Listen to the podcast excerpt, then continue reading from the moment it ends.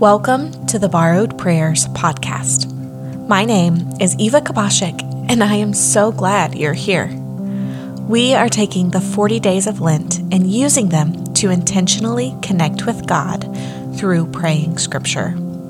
These prayers are not only on this podcast, but you can also find them in the Borrowed Prayers book on Amazon.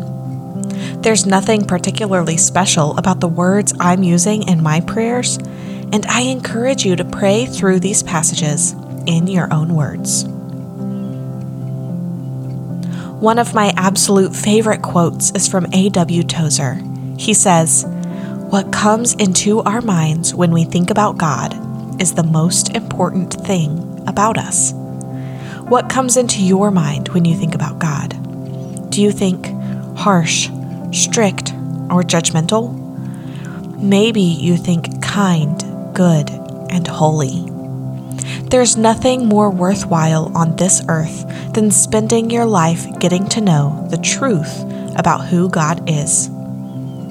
There's a characteristic of God that I don't usually think about that much, and it is His beauty.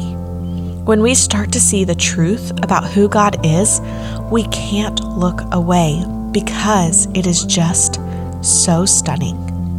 He is captivating. Today, spend some time asking God to reveal to you who He really is. I promise He won't disappoint. I have asked one thing from the Lord. It is what I desire to dwell in the house of the Lord all the days of my life, gazing on the beauty of the Lord and seeking him in his temple. Psalm 27 4. Father, I want to see your beauty. Help me to see who you really are.